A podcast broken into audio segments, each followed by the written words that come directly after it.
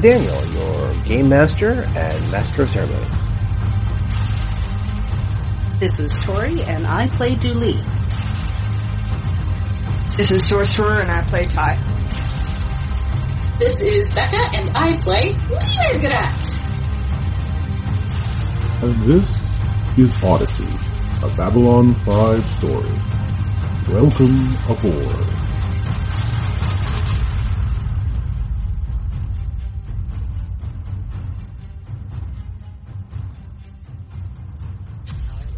Make sure of this. You're a fully bonded telepath, yes? And not working with any of the usual types. I want to make sure you're on the level. Good? Good. Alright. So, I have an idea in my head for a script. It came to me in a dream. But unfortunately, I couldn't quite get it out in time, and it's been bugging me ever since. So, if you'd be so kind, just give me a little bit of a scan, see if you could find the dream in there, and then you know, tell me what it was. You can do that, yes? Yes, you can do that.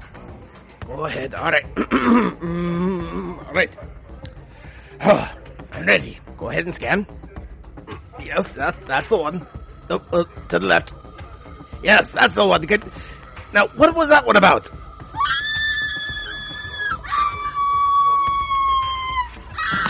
Ah. I, uh, I guess that was a good dream then. Well, all right. Well, uh, I guess that's uh, one way to do things. But uh, whatever. I'll I'll get on the journaling program and figure it out later. Ah, good. You're here. Good, good. Pay no attention to that uh, amusing anecdote I was sharing with a uh, telepath who probably needs a lot, a lot of therapy right now. Ah. so, where are we? How Marie Celestia? Yes, good. A Pakmara librarian telepath being possessed by things from beyond the stars. Good, got that. Uh, oh, that's right. So Dooley was working with the Psi Cops, sort of. They had a blip who was going to scan and help out Dooley with the thing from beyond the stars that was in Mirgrat's head. Mirgrat, of course, still possessed by the thing. Because that is how possession works. And then we also had Ty trapped in the past, who had figured out a great method of possibly getting back to the present. But it would not be something she could do alone. But I will not go there first. However, we will start with, oh, much like the person who just ran screaming out of the bar, a telepath about to do a scan. Mm-hmm. Clicks off the All right. So now I turn to. Oh crud! I forgot his name. Good possession. Kid. Oh, the Connor. kid. Connor. All right, and I say, okay, Connor. Here's the deal. First of all, do you know how powerful you are, Connor? Um, I, I was I was never rated, but I I think I'm pretty powerful. I've I managed to do a few things I'm not really supposed to do. Okay, good. We'll get into that in a minute. Um, so I want you to do a quick scan of the Pakmara in behind the jail cell. I believe there are two entities occupying that body. Our goal is to push one out, but I want you to be able to see the differences between the two and understand which one to push out. So the first thing is just do a quick scan. Tell me what you see of two individuals in the body. Okay, um, I think I could do that. Uh, I he knew uh, you can do that. That's an easy thing. This is the easy part. You can do this. he uh, goes up to the door. You know, again, it's a lot of see through, not quite bars, but you know, it's pretty see through. And uh, he looks in, says, "Okay, I see. All right." takes a moment, rubs his hands together, puts his hands on the on the on the, the wall of the door, and looks into the eye, uh, into the eyes of Mirgrat. All right, Mirgrat. Yes. Alrighty. So, player three has has entered the tournament. Um, so, while this is all happening, and again, you, you heard some of this stuff before, kind of saw, but you, mostly you heard it. Uh, now in comes this kid Uh, you probably guess kid is that by the human terms, he's probably about 16, maybe 17.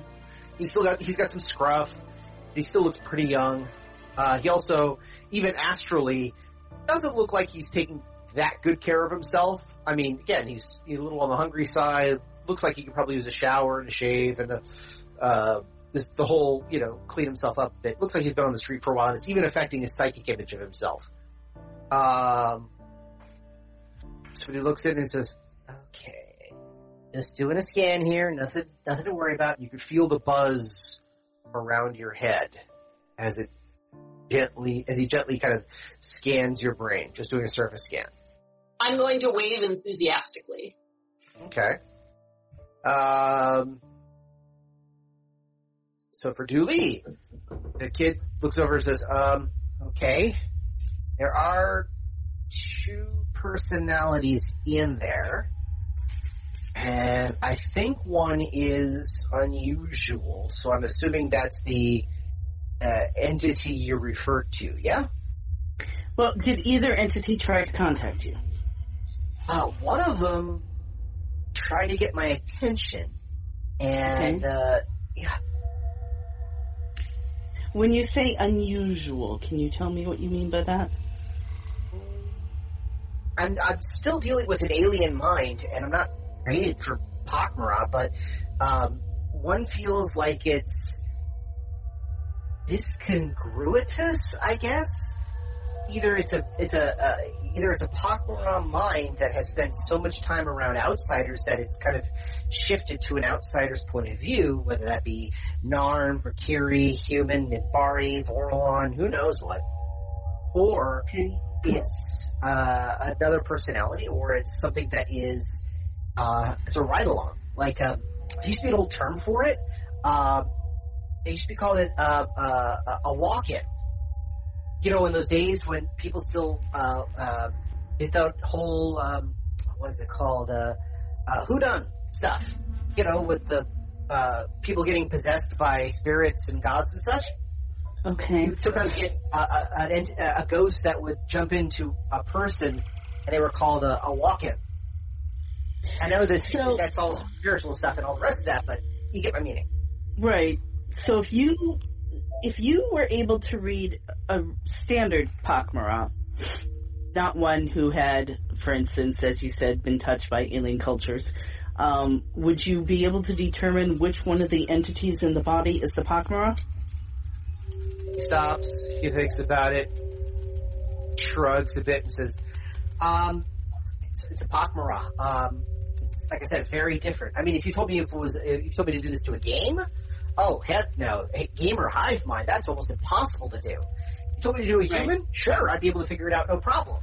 Um, but on the scale of humans being most familiar, Gaim being least familiar, Pak, you know, Pakmara is closer to the Gaim than human, closer to, uh, you know, but, but it's not all the way there. You know what I mean? Okay.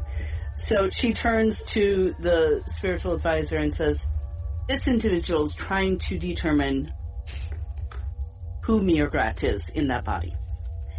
And he needs a baseline. He needs something, another Pakmara to, to scan to determine. So he can have something to compare it to. Do you give permission for him to scan you to kind of get the flavor of Pakmara in his mind? he looks over and he says, a deep scan or surface scan? Surface scan only. he, he looks over at the child and says, he looks over and says, waves, he waves his hand up and says, There are things that are secret in there. Leave them alone. Otherwise, come on in. All right, so I, Connor, it's it's important. Surface scan only. surface scan only. Uh, I got it. I got it. All right. He like once again rubs his hands together. Okay. Stares at the the at Kurt Busek. Actually, put his fingers to his temples for a second for whatever reason. And Okay. Got it. Alright. It's, again, yeah, working a base code, it's gonna differ from person to person, but I think I got it. Okay. Alright. I've got at least a general template to work with. Uh, uh, uh thank you, uh, officer. Uh, so, uh, alright, let's head back to your friend here. Let's see what we got. again, pulls his fingers out, rubs his hands together, puts his hands on the, on the wall, stares deeply into Mirgrat's eyes. So for Mirgrat, uh, once again, he's doing another general sweep of your mind. You can feel a little tingling sensation around your brain as he does the surface scan. Again, it kind of feels like, um, like a laser scanner being, you know, circled around your head. And you can kind of see the image of that red flashing around your, your ethereal plane area. Okay. And, uh, but you can also see that it too is also being scanned the same as you are. This time though, you can see a bit more of it. It, again, it's so strange. Tentacles that end in fingers and hands, uh, but they're not standard human hands. They're, again, weird five pointed starfish things. Uh, you see this, these, these fans, like, these wings that look not unlike, uh, uh, uh hand fans, those big Japanese, uh, wicker fans. hmm Uh, and and uh, again, the body looks like somebody had taken a starfish and stretched it into a barrel, very top of which being this another big starfish with eyes at the end of each uh, end of each tendril of, of the starfish, and it kind of looks around a little bit, blinking back and forth, and it just kind of holds up one of its tendrils and in a bizarre gesture, friendly waves at you. I mean, I'm gonna wave back, I guess. Okay. It then um, actually tosses something in the ground between you. Now the gap between the two of you is about, astrally speaking, probably about uh, 50 to 100 feet. So dis- pretty distant enough. But the fact that he kind of tossed something in the ground between the two of you, and it's not something big, it's, it's like, you know, a couple of small objects on the ground in front of you. And, or not in front of you, but you know, between the two of you. Uh, and he just like looks at you like he's waiting for something. So, sorry, and, and this is the entity that was in my head. Uh huh. Hmm. I'm trying to think what to do here.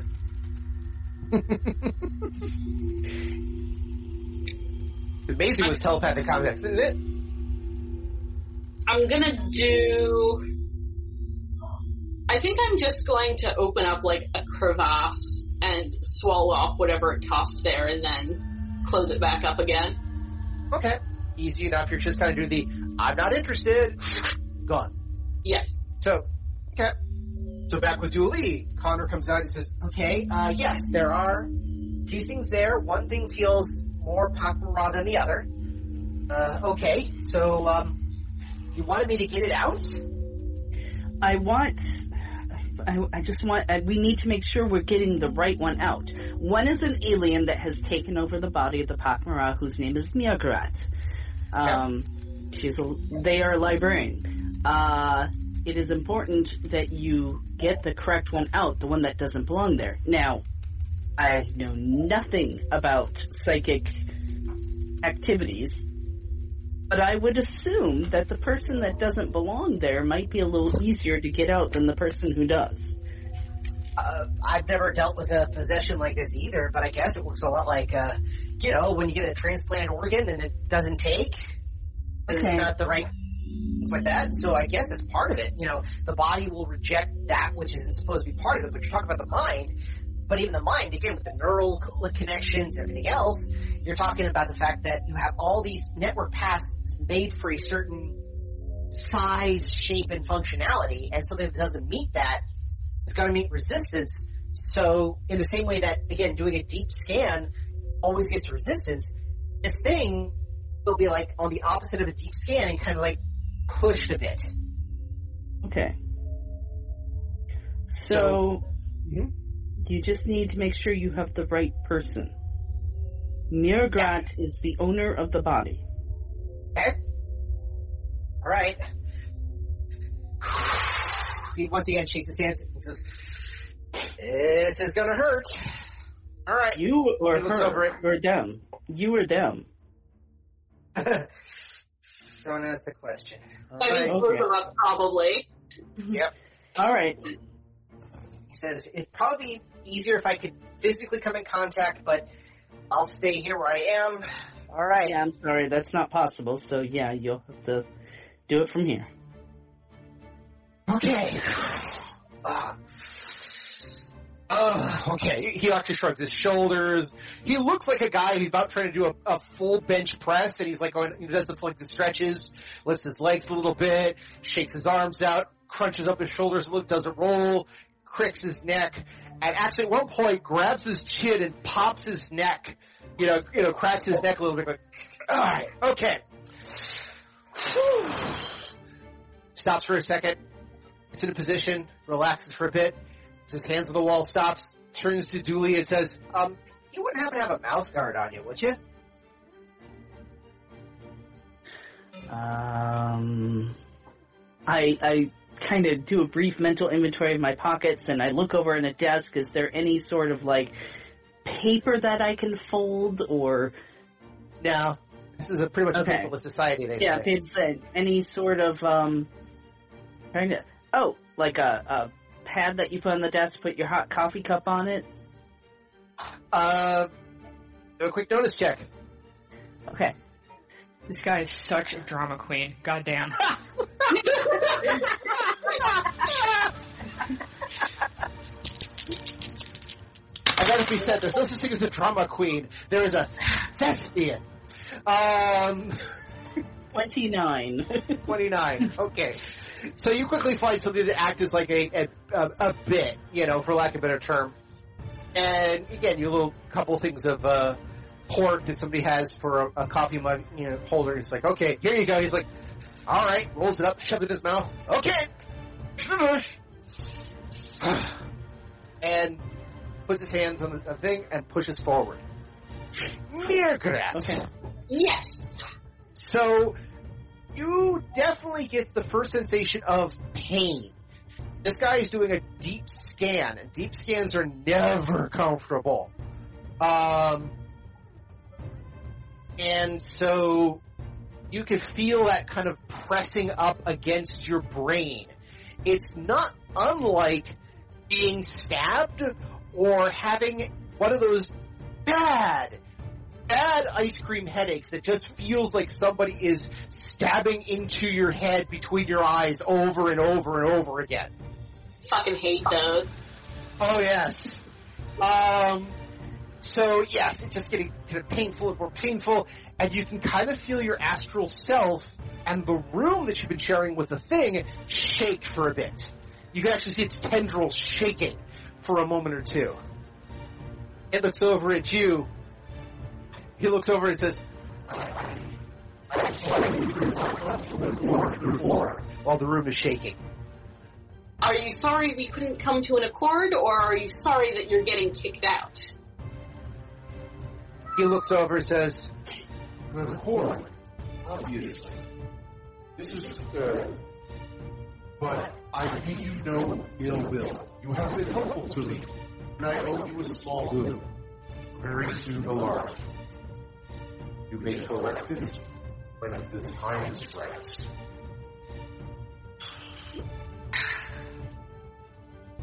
so, And then it leaves, right? And I have my body back?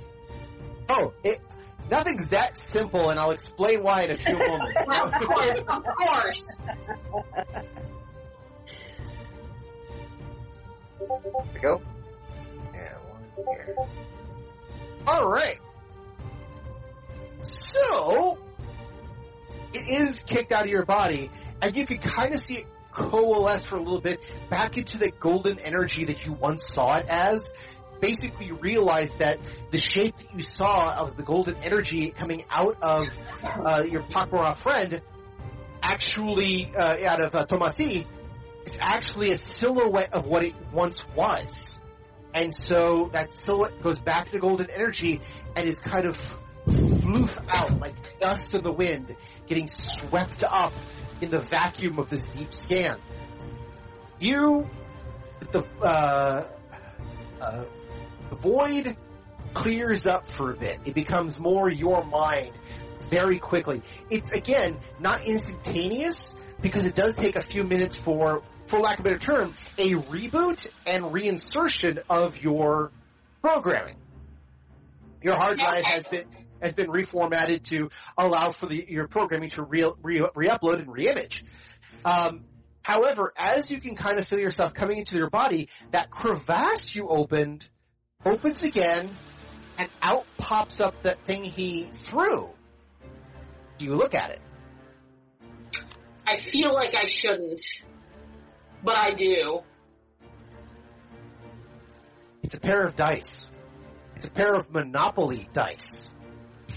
Double ones. Snake eyes. Okay. You see that for a moment, and you'll probably understand it in a few minutes. However, uh, you do feel your body coming back. You can kind of take a moment to shake your limbs out just to get your feeling again. But you've really felt like you've developed a lot. You developed your psychic talent a lot while you were in there. That's why you're now a second level telepath. Uh, but you're now back to be in your body. It's all yours. You can very much feel it. All presence of it has been purged from your system almost entirely. Yay! Any residuals you had of Amber is gone. Julie! So this is what you see. For a minute, Okay. um, the, uh, the kid is bracing onto the door and is screaming. Mirgrat is also screaming. Just in absolute pain and agony as there's like this push back and forth. And at one point, he's like, oh, I got you! I got you! I got you, you mother! I got you! I got ah! And he screams and screams and screams to the point that it just is starting to resonate everywhere. It's almost louder than you could possibly imagine a human ever screaming. Kupusek dives on you just as a full bore tackle and takes you to the ground. Me? Reasoning is all of a sudden the glass around or the, the plasticine, whatever it is, the transparent material around the various cells shatters and just goes flying. Now, thankfully, there's also bars in between, but so it's not like that bad. But it just, boom, and the kid just like spits out the bit. Ah, ah, ah, ah, ah. Okay. I I look at him. Does he look okay? He looks sweaty. He looks shaking a little bit. His eyes are closed. Undamaged. It looks undamaged. I look at Mirgrat. Mirgrat looks also undamaged, though Mirgrat is slowly blinking, their eyes open, slowly flexing their fingers, like they're trying on a suit again they haven't been in for a while, just to make sure it still fits. Okay, I am going to give a quick thank you to uh, the Pakmara that saved me from multiple injuries, and stand up and step towards Mirgrat. There are still bars there, you said, right? Yes. Okay. Um, alright, I am going to, uh, uh, Mirgrat, is, is that you? Do I have control of my body? Yes, you do. If I were to say that it is me, would you believe me? No. I am so proud of you, Dooley!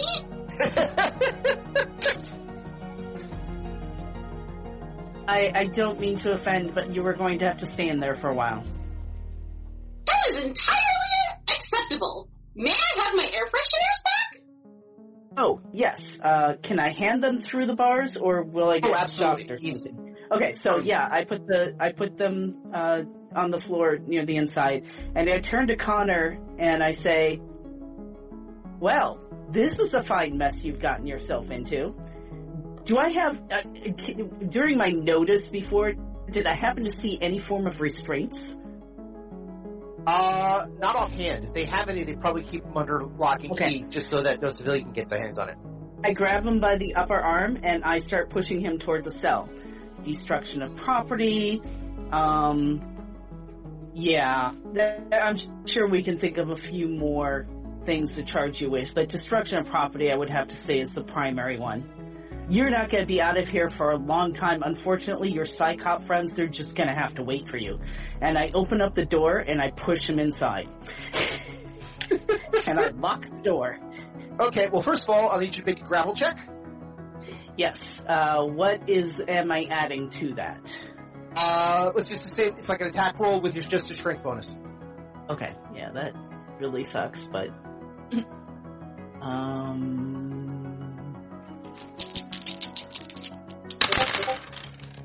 not bad. Fifteen. Okay. So you grab his collar and says, okay, you know, grab his upper arm and says, all right, you're getting in the cell, you got your property damage, this and that. he went, he literally But I made sure to say your Psi Cop friends are going to have to wait a really long time for you. That's the key line I'm throwing in there. Yeah. He says, uh, he like he looks over, you know, grabs the looks on her arm.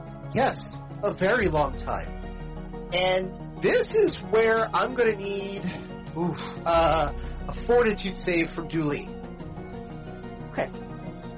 Okay. Here's hoping. He's got some.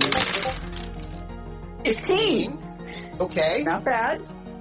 So you don't take any damage when you feel a punch in the middle of your chest knocking you back about five feet. Kid didn't move.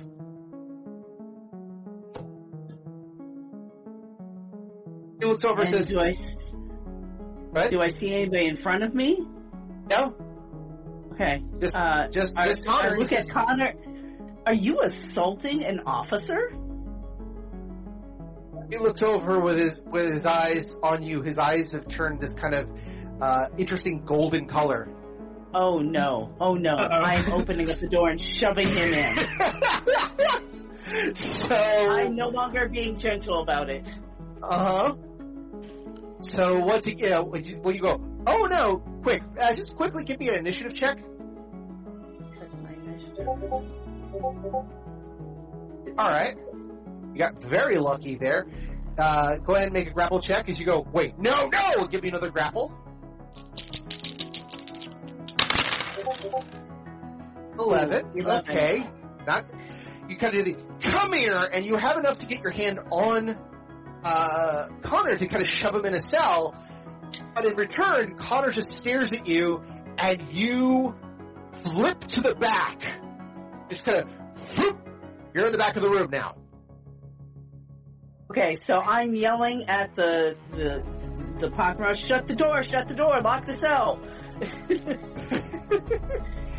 The kid, once again, a little bleeding from the nose, licks his fingers, and Krupusek is thrown into one of the cells. The door is still open.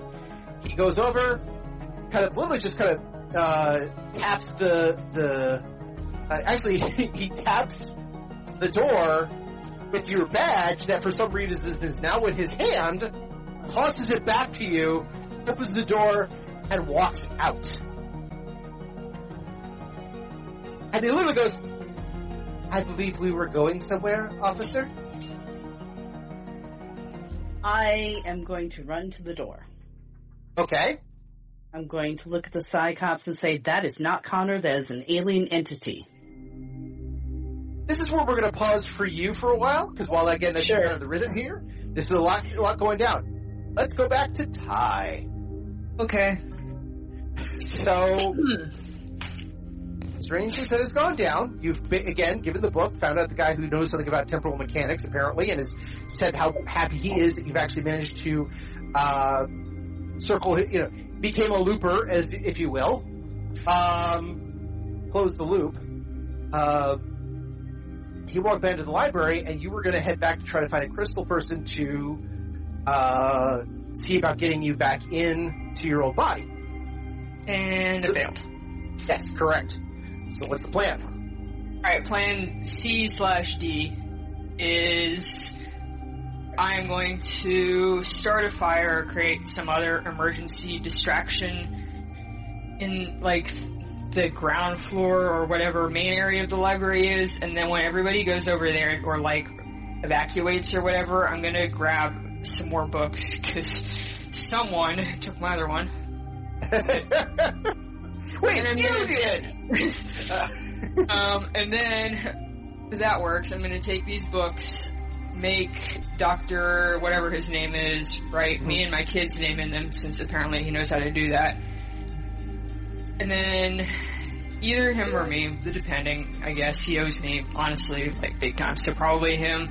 We'll put the books in the vault, and then I guess we'll just wait and hope that um, either I can get a blue rock so I can call home, phone home, so I can phone home, or um, the sun explodes and we go to the future and everything works out. This is the least worst plan I've come up with so far, honestly. I'm kind of proud of this one.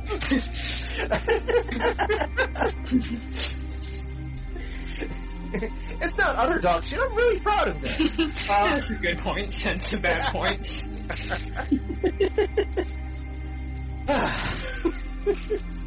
okay. Um. Okay.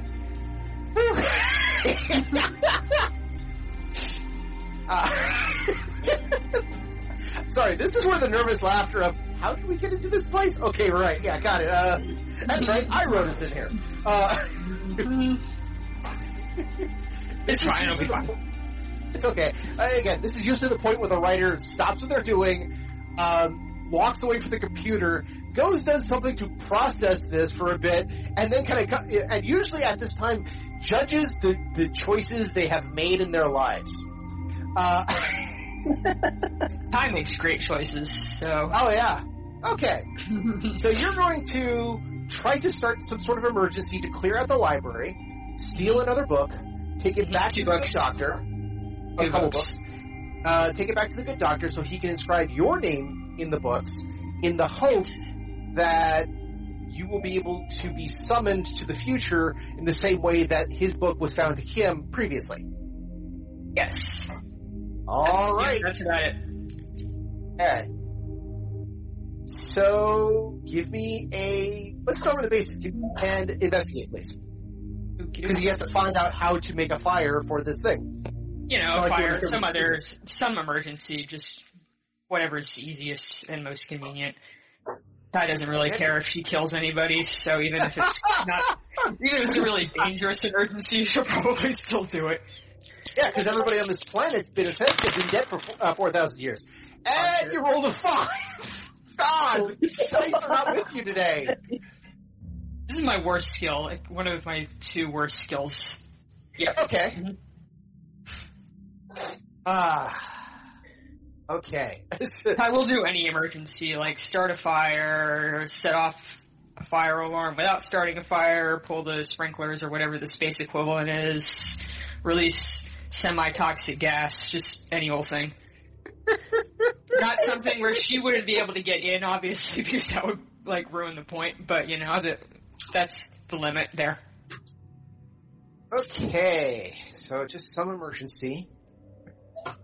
All right, this is where I, with a, with a vibe and everything else. in it, This is where I bring the cards out. Uh, I'm sorry, I'm still giggling like the. Wow. Okay, I'm not sure how this is all gonna go. I don't have everything statted out. Okay, fine. We'll we'll run with it. Um. I just keep thinking of schemes until one of them works or Ty dies in the sun explosion. One or the other. Implosion. Whatever. Oh my god. Oh my god. I have to laugh. The cards I just drew, Oh no. not black and white. Bad decision. Literally, you got the card labeled bad decision and That path, right. and path least traveled. I have never pulled a path least traveled card in, in working with this deck ever. Uh, so, okay. Well, Alright. I'm gonna have some fun with you. And, There we okay. Where's that other die? Okay. Okay. Alright. Okay. I have a thought. I have a weird thought. I have a thought that may or may not be something that is something you agree with, but so far you've been very lax with all this, so I'm going to run with it. If it's something that you have a problem with, we can either change it in game, uh, solve it in game, or otherwise uh, uh, deal with this. Are you okay with that? Sure, whatever. Okay. So, you looked for something to cause some sort of emergency. A flood, a fire, poisonous gas, a rampant orgy, a call to arms, a call to, to prayer, something! Um, and you find so little that you're absolutely flabbergasted. And at some point though, uh, wandering around the library, one of the people in the library comes over and says, I'm sorry. Can I help you today? Um, I don't know. No? Not from here. Very few of us are. I was myself recruited from a far starship, far off into the future. But again, Tell me about it. Not literally. It's figure speech. they laugh. I'm familiar with that speech. It's okay. We we we have such speech, such for words and phrases where I come from. So, what seems to be the problem? really want to know? I I would not be here if I did not. Alright, well the problem is me and my son are stuck on this shitty planet where the sun's about to explode and I need to get off of it. Well, we're all supposed to be given new bodies, new lives, new everything else. I, at least that's what I've been told. Yeah, do you believe that? Cause I sure don't. It was the promise given to me, and I have learned so much since being here. But I admit, clock is getting a little close on the money. Mm-hmm. Well, hmm, I don't know you, and you don't know me, but I guess that doesn't really matter at this point because this is crazy world. So, how about thought you help me with my problem, I help you with your problem, which is really the same problem I have, and we try to get out of this thing before the sun vanishes and everybody dies horribly. Silver says, All right. Let's assume they are not true to their word and that time and all that does not really happen. There may be a way of doing this, but it is risky. Are you willing to take that risk? What are my other options? Die when the sun explodes? I'll take any risk. Almost any risk. They nod. All right. Okay. So, yeah. Says, say, of course. I think, I think there may be something to what you say, and if not, then this will all revert anyway. So I don't think it'll harm anything. But I know of two or three, actually up to five bodies that are expected for transfer. The Yithian who were supposed to go got redirected to other points for the course correction some time ago. I happened to hear on this. If if what you want is just a way out, I think I can propose it. Um, I can't guarantee what's on the other side. I literally cannot guarantee anything. But if you want a way out, I will go with you. Gather your your son, and he kind of sighs says, "Come back to the library in six hours. The rotating shift happens then, and I know where I know where a few things can be held. So I'll need all three of you to do this. This is not something I can do on my own. What exactly do you want me or um, us to do? He kind of sighs a little bit. Says, um, "Traveling like this, if you're not prepared, can shred your existence. I don't have the strength for all of it. Shared, however, we might be able to do this. It's going to hurt, it's going to hurt a lot. And we're kind of sacrificing those who would take our place. But I believe they're volunteers. I don't care So. I think I hear what you mean. All right, all right. Them or us, I guess, right? Exactly. Okay. I can get the book. I need you to get a crystal just for securing everything. It acts as a homing beacon. There's one. I know of one. It can be gotten. Um, it's not going to be easy, but you have to. Looks over and says, "You have to convince one of the sentinels to let you have it. You can identify a sentinel by the uh, silver Y-shaped sash they're wearing, not the gold ones, the silver. If you could convince one of those to, to let you borrow or give you um, a, a gold, a, a blue crystal, meet me back here in six hours, and I think we could do it. Sure. This isn't the worst plan I've heard all day. He looks over and says, "Well, I'm I'm kind of winging it here, and um, I don't know what to how this is all going to come out. It might not be the best plan. It might be the worst plan. We may end up in a paraplegic or a uh, uh, into another ship that's doomed to die, or who knows what." Cross that bridge when we come to it, as the humans say. Not that that means anything to you. He kind of like oddly kind of hums to himself. Um, okay, so six hours, right? Six, Um, six hours. Six hours. All right. So he moves off. Um, I'm guessing you go to uh, try to find a, uh, a sentinel. Yes. Uh, yep. Okay. As well. a give me a notice check.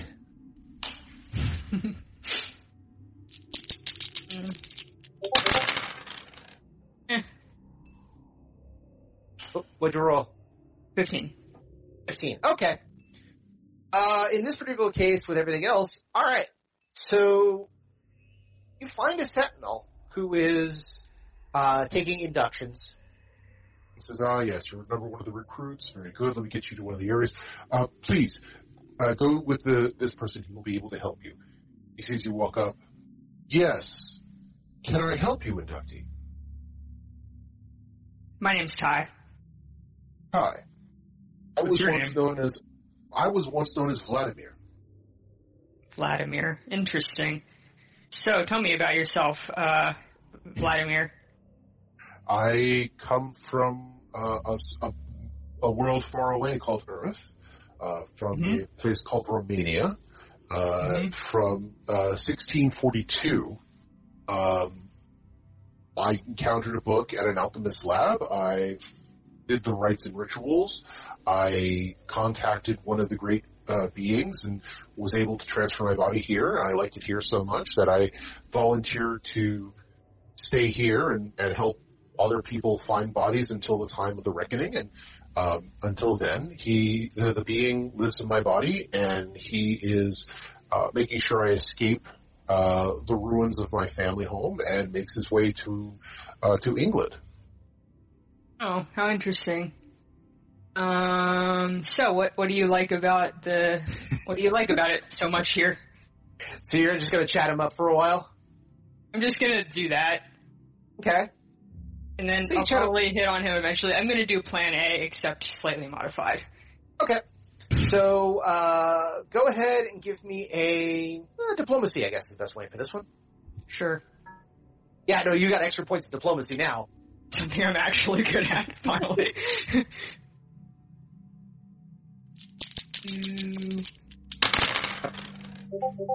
There we go. Okay. Is a 22. 22. Not bad. Okay. So yeah, you, you get real friendly with him and, you know, he tells you about his home life, how he was formerly in, uh, the Hungarian area, what, you know, what time, you know, during one of the major wars that happened during then, and he really wanted out, found the alchemist book, which was kept in a keep, and then he tried some of the rites and rituals in an attempt to finding some sort of way out, contacted the being, says, I got a way out for you. He says, sure, takes it. He much prefers here, where it's peaceful, they give you all the food you want, and they give you all the learning you want, and you don't have to worry about getting killed every two minutes. Um, and he left his body with the other being in the hopes that eventually the being will do it do him a favor, get it to a place of safety, so that when they change back, or otherwise they transition to someplace else, that he'll be safe. But yeah, so he's happy as heck to to keep working as a soldier here because that's pretty much what he was back home. Um, I bond with him over our shared experience in war, I guess. As, as you are a, a, technically a sort of veteran of the of the Shadow War, you got caught in the crossfire a number of times. More or less, like a civilian victim, more like, but sure, close enough. Mm-hmm. Well, one way or the other, you know, you did see battle. Not what, not what you wanted to go to, but it kind of found you. So, okay.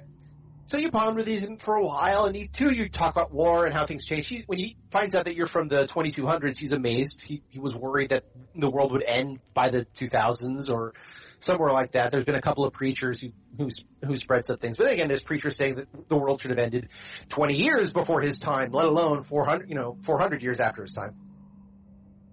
And so, yeah, he, you know, you guys bond for a little bit and you talk and talk and you really get to know the guy and he's not a bad guy. He's just kind of, again, desperate guy, weird situation. Um, but he's happy as heck to be useful to somebody who isn't trying to kill him or demanding strange oaths of loyalty in exchange for his life and soul. So he also sees this strange, weird place as a price he's paying, but at least according to the bargain that he had with the thing, he should be returning to his old time eventually. I insinuate that they're really taking their time getting him back to his own time before the sun explodes. He kind of nods and he says, yes, but you know, time is all relative and all that. But you know, cause it's not like flowing at the same time that we're here and they're there. That's something I learned about in some of the books. Uh, but you know, I see what you mean. Mm-hmm. So, really cutting it close here. So you're going to try to turn him to your point of view to hopefully not just as not just as the I clunk him over the head and take his jewel, but like, why don't you come with me and let's get oh, let's all get the hell out of here. That's what I'm thinking about doing. Uh-huh. Let's face it, if Ty tried to hit someone upside the head and steal something, she would probably manage to like break her own foot instead. And eh, no. All right. Well, technically, you don't have a feet. You have an interesting uh, uh, pseudopods. But anyway, but I get you beating. Uh, yeah.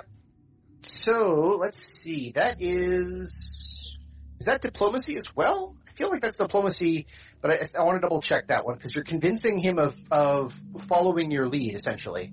Slash so, seducing him, kind of like Yeah. a, in between. Yeah. Fair enough. Oh, oh what would Connor say? Uh, Well, figure that out later. Oh yes, yeah.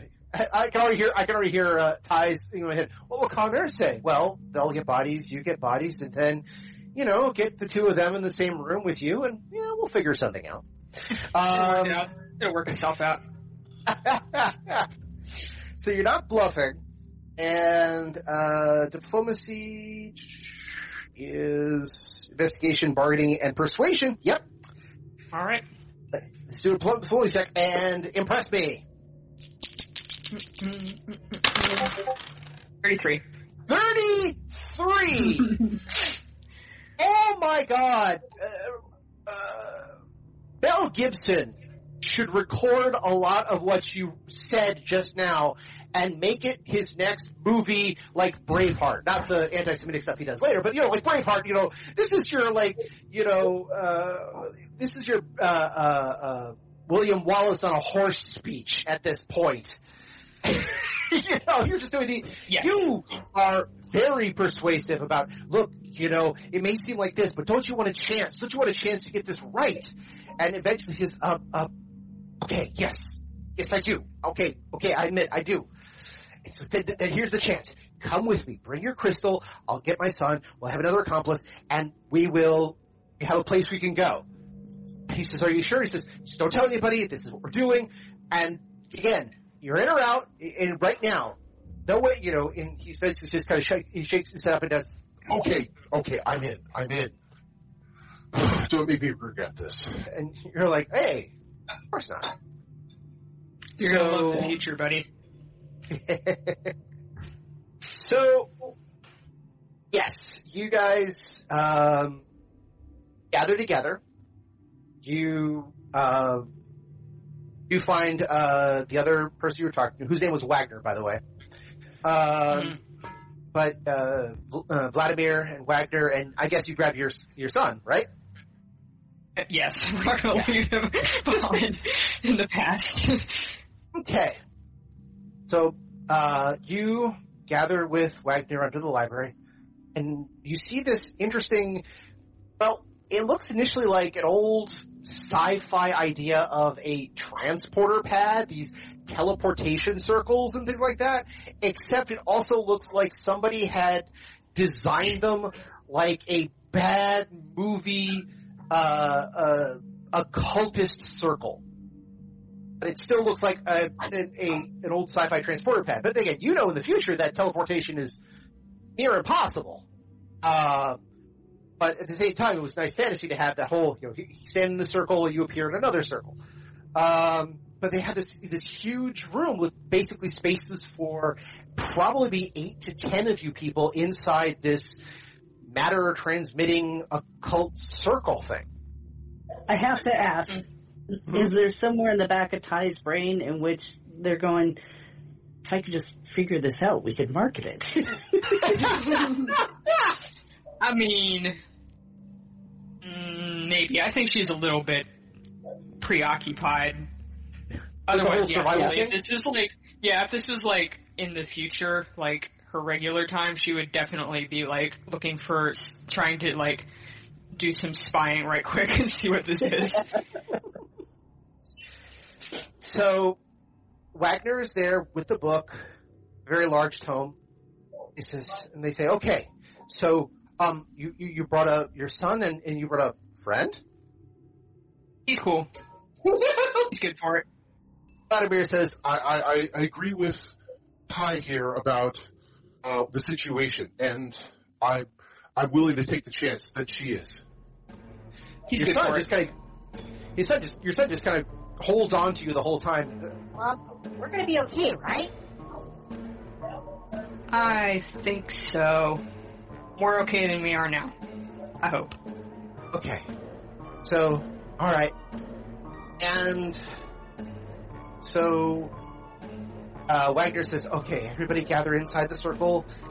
Wagner shuffles in himself in themselves. All right, pinpointed a group of people who transferred out, whose Yithians did not make the journey. I think we can uh, change ourselves out for them. It's going to be tricky, it's going to be weird, and it's going to hurt. But I think we can do it. Is everyone ready? Sure. Vladimir, Which choice do everything okay? Everything okay in the background? I hear thumping. Oh, sorry, that was from me. Um, I think that was my partner with their cycling bins. Oh, okay. no worries. Just, just like the, what, yeah, everything okay back there? No, like, uh, but okay. So yeah, so you hold on to each other, you know, it's okay. Wagner says, alright, everyone put your, you know, claw on the book. And it does. Book opens a little bit. Grinder kind of flips through a couple pages. And, uh, here, here. This is the point of the timeline. We have to go. And everybody hold on. And this is where you make a fortitude save. Don't Oh boy. blow it. Oh boy. Our worst one. Here we go again. Yep. hmm 13. Okay, you did not blow it. It hurt. It is very much like having your soul torn from your body, thrown into a shredder, reforged in heat, poured back into your body as liquid metal that has been superheated and wait, and then blasted with cryogenic fluids to get it to sub-zero temperatures in a matter of moments. It hurts. It is, you can already hear the mental screaming of everybody in this transition, including your son. But when you come out of it, you feel a body again. You don't feel the clackers. You don't feel the trumpet. You don't feel the weird face mandibles. You can stretch out your fingers a little bit. Okay. Two, three, four, five on each hand. That's good. You kind of shake up your your legs. You have two legs with two feet, five uh, uh, five toes at each foot. Okay, you have a spine, you have a back, you have a stomach, you've got lungs because you can breathe. Okay, that's good. You've got a head because it jiggles a little bit, and it feels mostly Brakiri. Doesn't feel entirely right. Your vision's a little off.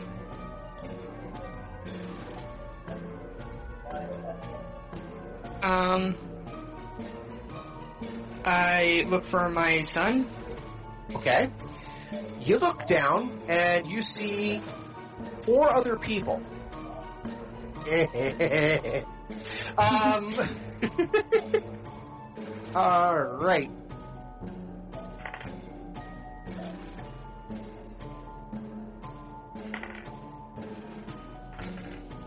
Okay. So one's a Drazi, who is shaking his hands out and go, what? What? What is this? What is this? You will tell me what is this? Um, another one who looks Brakiri, except a very strange version of Brakiri. Hair is like bright red, a lot like like ginger, but like like halfway to pink, like a neon red. And they're like, I, I, I don't know, I don't know. It's a Brakiri female. I don't, I don't know. I, it's, this is this is new to me. This is very new to me. You look over, and there is a child there. Guys kind of got lucky on that one. There is a child. He's about, you would guess, about five years older than your own son, and he's missing his head ridges. He's not Brakiri. He's human. Oh, good. It looks up and says, Mom? Mom, where are you? Mom? Right here. I'm right here. This is me now. I'm like Look over. checking, like to see what the fuck I am supposed to be now. Okay. Well, let's see. Let's see how really lucky you are. Uh, let's see here. I have specific dice for this, which has actually come in handy more often than you can imagine. Uh, let's see. So you are female. You got lucky. That's good. You are, yeah. Your son is also male. Um, whoop, sorry, excuse me, female. So it's now your daughter. Um, and you are now human. Still have the same stats as your character sheet, basically. Again, at the moment, you just kind of like, uh, Brakiri, no, human. Everything else remains the same because everything else is culturally based. Uh, but yes, you're in a human body now. The other thing you look around, you're on a ISA transport. You're on, if not the right time, you're close. Well, I would like to freak out, but that's probably not a good idea. So I just start like telling everybody to stay calm. Like, Okay. just everybody.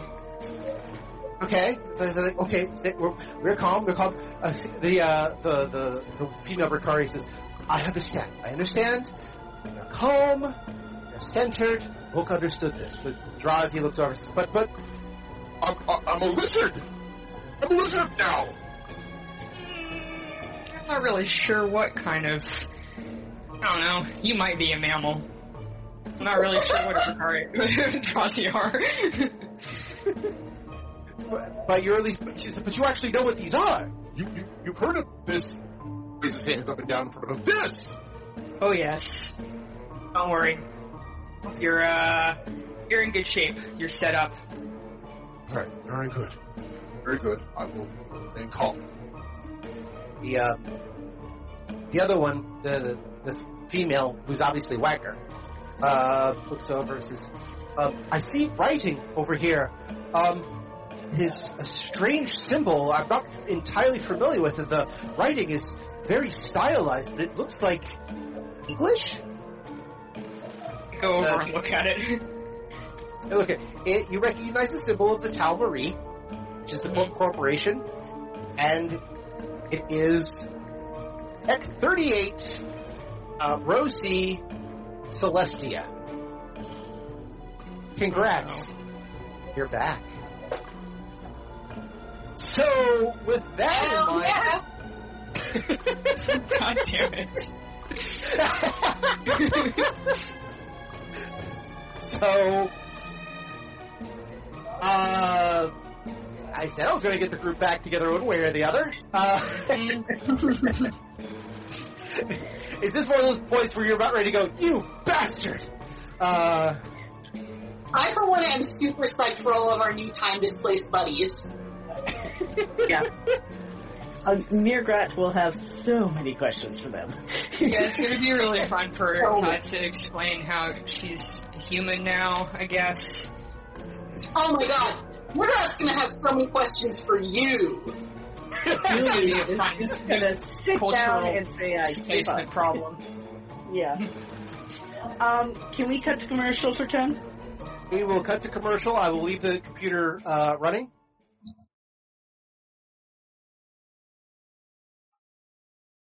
Everyone back? I'm here. Okay, so by the way, you Ty, you do realize you had your your ep- uh, your episode closing of the I'm a oh no. Um, just be thankful you rolled. a Todd has been very mean to and about every human that she's met this entire time, so this is kind of karma for her in a way. karma, or you're now officially in a Twilight Zone episode. Uh, It's kind That's kind let's of be real. actually, there literally was a Twilight Zone episode like that. They tried to remake it for the movie, and it's literally the movie that uh, the part of the movie that killed people. Um, You I didn't know there about was a right? Twilight Zone movie. Oh, well, there you go. I'm sure. I. I know what episode you mean. I've seen it. That's why I was like, yeah, that's basically what Twilight Zone is about. But I haven't seen. I didn't know there was a movie. Yeah, yeah. There's a movie with uh, like four segments directed by big, uh, big uh, directors at the time. Steven Spielberg did one. John Landis did one. Um, Mhm. I can't, uh, Walter Hill did one, and they're all basically redoing it in classic episodes of the Twilight Zone. Unfortunately, the one that John Landis did uh, was about a, a bigot who like jumps from body to body, where he but when he jumps from body to time, he's always the subject of the racism. And at one point, to Ah. quote unquote redeem himself, he jumps into Vietnam and is supposed to be saving these two Vietnamese kids from uh, uh, an American attack with a helicopter going off in front of him.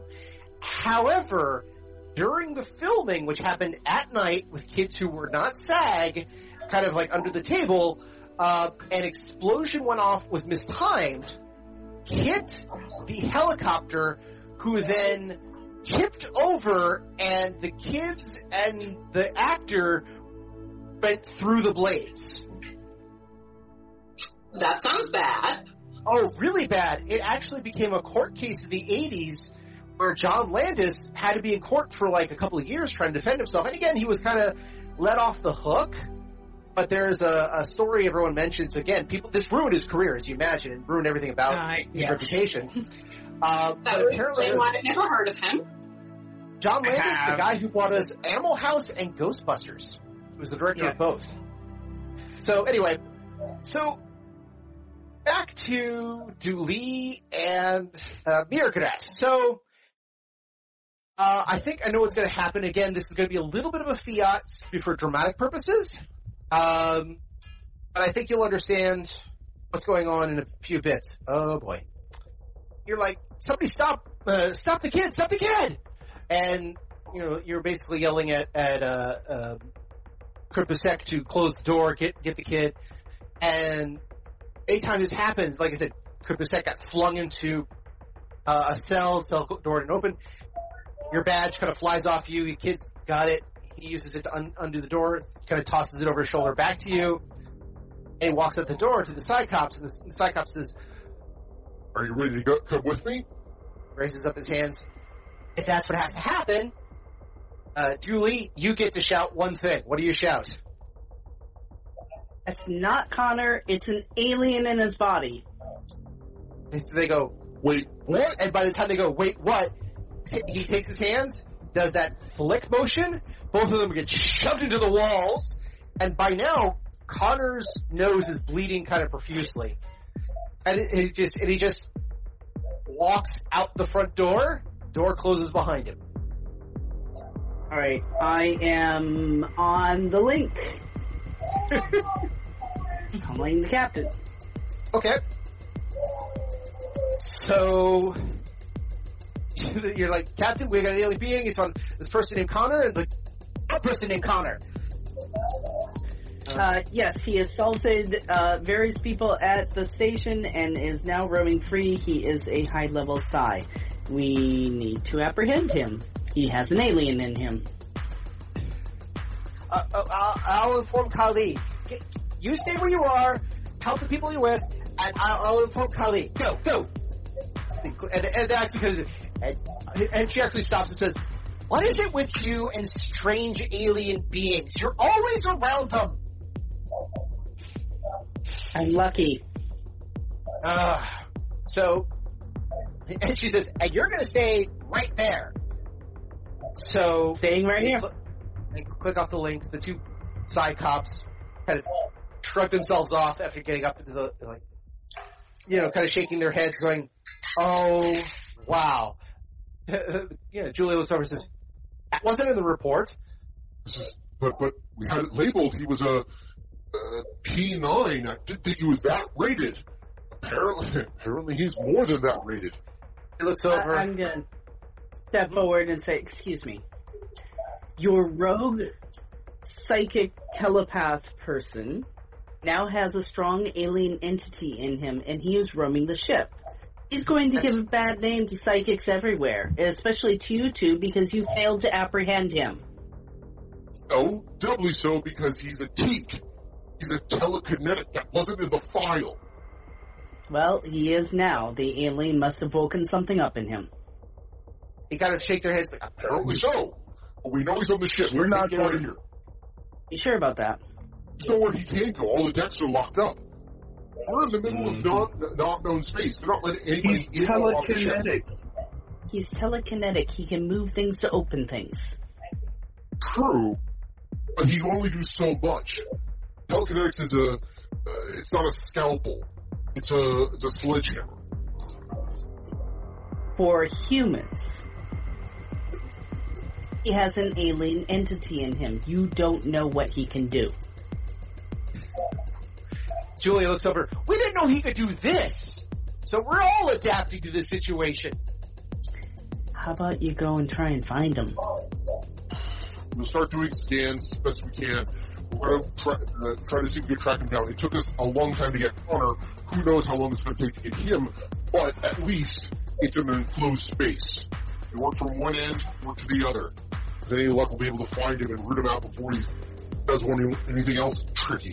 And then he, they said, and they said, But we'll need to get something from our, our, our quarters first. Okay. You don't need my permission. You'll have to come back here to answer the charges against him. He looks over and he says, For the record, we had him. You asked us to bring him here to deal with your problem. So if anybody's gonna charge us, guess what, citizen lieutenant? It's gonna be you. So you could deal. And in the meantime, let's try to deal with the homicidal, uh, the homicidal crazy thing with telekinetic powers currently roaming the ship. Shall we? Sounds like a plan. Off you go. So he kind of shrug and look at you. Julia actually says, no, I could blank her mind in 10 seconds. Not now, not now. They go back out to the ship. They they immediately just kind of get, you know, in, they're no longer in character. They're in business mode. Okay. So, looks over. Uh, so, uh, says, perhaps I should go out and look myself. I might have some better experiences, though I will not be able to take on that, uh, alone. Who who is speaking? That was Kurt Busiek, the, the Oh, okay. Yeah, Spiritualist. Yeah. spiritual- he's a ranger masquerading as a spiritualist. Says, I will, I, I will do what I can, but please keep an eye on your friend. Of course. Okay. And I'll get up a chair and pull it up to the front of the cell and say, So, Rat, how was it having an alien in your brain? and start chatting her up. Was infuriating. Interesting. The entire time it was lying to you, I was throwing myself uselessly against its telepathic bonds. Okay. You need some sort of like code word we can use in the future, like watermelon or something. Y'all need a safe word. Uh, yes, we need a safe word.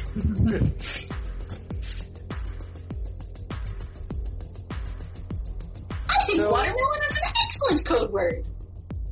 Alright, so if you ever get occupied by an alien entity once again and you can't move and you can't stop them, you need to somehow force them to say watermelon. That'll be a lot easier than trying to kick them out or move your body or something. Well, I assume it will be. Yes, that ordeal was excruciating. Ah, I hate to say this, because I normally like to go with a nice cliffhanger, but I honestly hit the limit of what I was prepared for. no, we did. We wore out the DM? Mostly, it's, it's again the math. You know, strategically, you've been now introduced to one of the major big bads of the story, and like a significantly strong enough employ, uh, uh, bad guy, you should not be able to defeat him on the first encounter. He should make you terrified, which I believe that has successfully been done. Uh, Pi has been brought to the future, has been brought back to. Back to the future. Uh, Say it. Say it. Say it. You know you want to. That's okay. Somebody pointed out uh, from Star Trek Star Trek Three, uh, Christopher Lloyd played a Klingon that they then stole his ship and in Star Trek Four used it to travel to 1984 to pick up whales. So that is now two cases of someone stealing a time machine from Doc Brown. Yep. um, so, but yes, now that you have come back to the future, uh, with a whole host I was going to say it myself if you didn't. So Go for it. I don't care. It's all right. Um, can you do it like like you know the whole over dramatic thing that that uh, Christopher Lloyd can do? Back to the future. might have to practice a little. Okay, fair enough. Um, but now that you're back, you're actually back in the Marie Celeste, but you're in a now human form with your son Wagner, who is some sort of other scientist who's in the body of a Brakiri, and uh, Vladimir, who's in the body of a Drazi, which I now have to make stats for because again, Uh, I would I say that Ty would try to babysit these people, but she will not. She will just abandon them and let them work this shit out themselves. so if you don't want to make stats for them, you don't have to, unless you want, unless you want to. I was about to say for Ty, uh, be thankful this is not a D and D game. Ty has gone from chaotic neutral to like somewhere the evil range now. Oh, Uh, more important things to deal with. He just has more important things to deal with. Fair enough. Yeah. What'd you say, Becca? I, I, I would say Ty is still pretty safely chaotic neutral. Okay, okay. I- I'll just say I'll make the argument there. Yes. Uh, I, I think you've taken a step towards, but you haven't quite reached myself. She's like looking out for herself and her kid, and she doesn't really care about these people she just met and tricked into helping her go to the future that People- came along with her because that's only fair, I guess.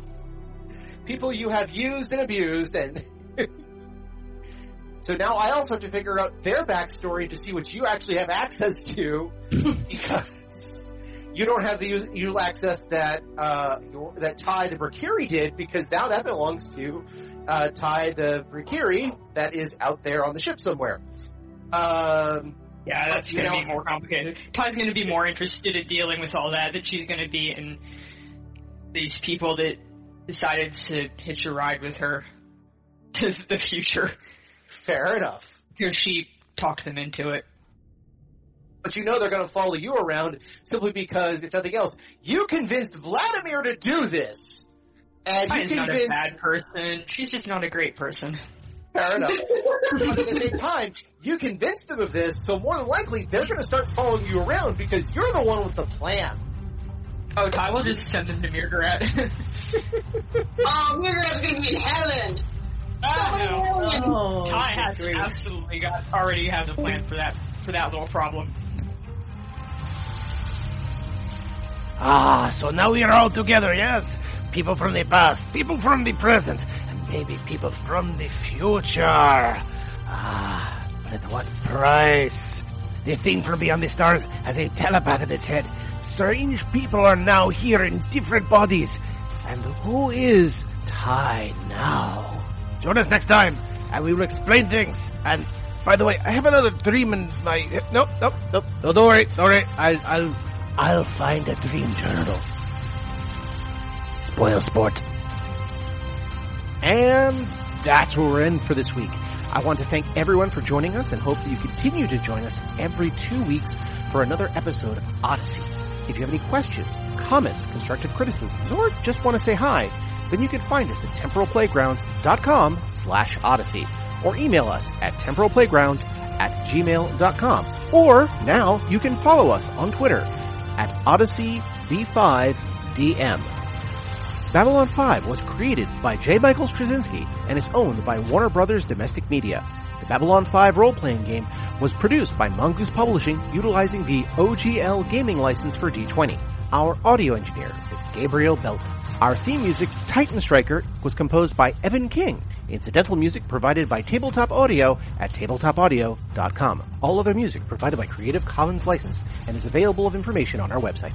Once again, I am Daniel, and I thank you for joining us on this grand adventure. Good night, and keep dreaming.